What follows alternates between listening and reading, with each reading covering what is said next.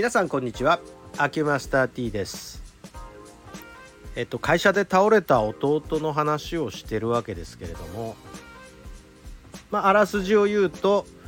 過労で会社で倒れて救急搬送されてお医者さんに行って今現在はちょっと仕事を休んでるということででお医者さんからはどうもやはり前回のお話しした通り自律神経失調症ということを言われているということなんですね。で前回の配信では自律神経失調症っていうのはこういうことですということを簡単にお話ししました。でもちろん弟にもその自律神経失調症ってこういうことよっていう説明をした上でいや今回倒れてよかったんだと思うぞとでこれこのままほっといたらもっと大変なことになってたに違いないからこの倒れたことはまあ救いでもあると思うぜっていう話をいたしました。これはどういうことかというとまあ交感神経優位すぎてその時間が長すぎてずっと生活全体が交感神経優位になっているという生活を送ってて倒れるというのは強制シャットダウンなんでまあ強制的に副交感神経優位の方へ体が持ってったと。これは救いの一つだと。倒れたのは大変なことだけど結果的に見ればいいことだったんじゃないのと。より大ごとになる前にお前の命が止めてくれたんだよそれをというお話をいたしました。だってねそのまま交感神経優位で言ってたらもっと大病してた可能性があるんです。で非常に考えられるのはまあうちの弟は50代半ばなんですけれどもがんの後発年齢でもあるんですね。でそのがんが起こった時に致命傷になる非常にこう致命率あの致死率の高いがんになる可能性があるということです。過去がんで倒れた方も50代半ばから還暦近くの人が多かったと思うんですね。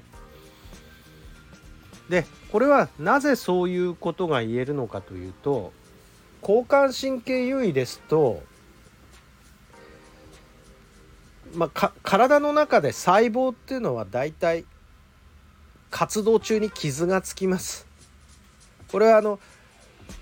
目に見えるものではないんですが活性酸素がだいたい細胞に傷をつけていきます。この傷を修復しようとするんですが本修理は副交感神経優位な時じゃないと働きません。ですからこの傷っていうのは細かい傷っていうのはとりあえず何かで埋めとかなきゃいけないんです。そのブルーシートを当てるようなもんですね。でこのブルーシートを当てた状態っていうのは副交感神経が働いた時にブルーシート剥がして本修理してくれて元の細胞に戻るっていう仕組みなんですけど副交感神経働いてる暇がないですからブルーシートだらけになるわけですよね体が。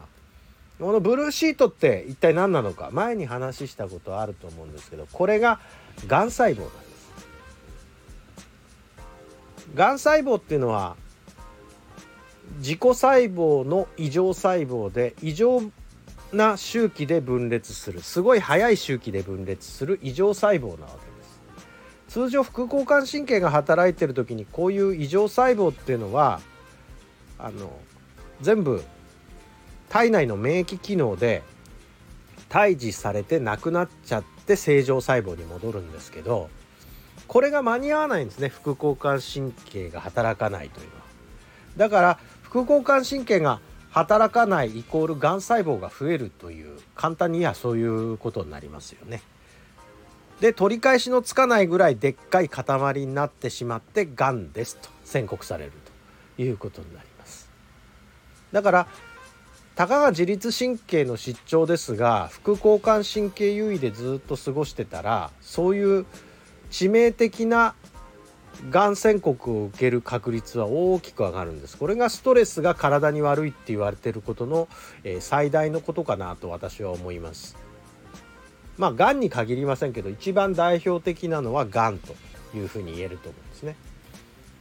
だからまずお前はそういう状態だったんだから今倒れて救急搬送されてそれ強制的に命が守られたと思えよ。こっからがお前の過ごし方だと。ここでちゃんと養生しないと本当にがんになるぞと。本当に命を失うぞと。いうふうにお話をいたしまして。だから良かったんだよという話で。でここでしっかり休養して副交感神経モードに入ってで今はだるいと思うけどこれは長いこと交感神経優位だったのの反動で今副交感神経優位になったからすごくだるいのは取れないんだと。これを焦る必要ない。だるさをそのまま味わっとけと。でこれが回復した頃に良くなるから今はしっかりそのだるいの味わっときなさいと。だるいのは副交感神経が働いて体がいい方に行っているんだということの表れなんだからそこを落ち込んでたらますます悪くなるから。これはこれで甘んじて受けときなさいよっていうお話をしました。まあ、これが心への針の最大だったんだと思うんでこれを聞いた次の日は楽になってた。つまりこの今のこのだるさちょっと辛い感じこれを肯定的に捉えることができた。これが回復への一つのステップになったというふうに私は思ってます。もちろん体も治療するんですよ。針とか球で。まあ両方からのアプローチこれが針球のメリットなんじゃないかなと思いますということでまあとりあえず弟の症状は落ち着きつつあるということでえ継続していくんですがこの後まあこの体制を生んでしまった会社の体制についてちょっと言及したいと思うんですがこれここの辺で今日は話は終わっときます。ありがとうございました。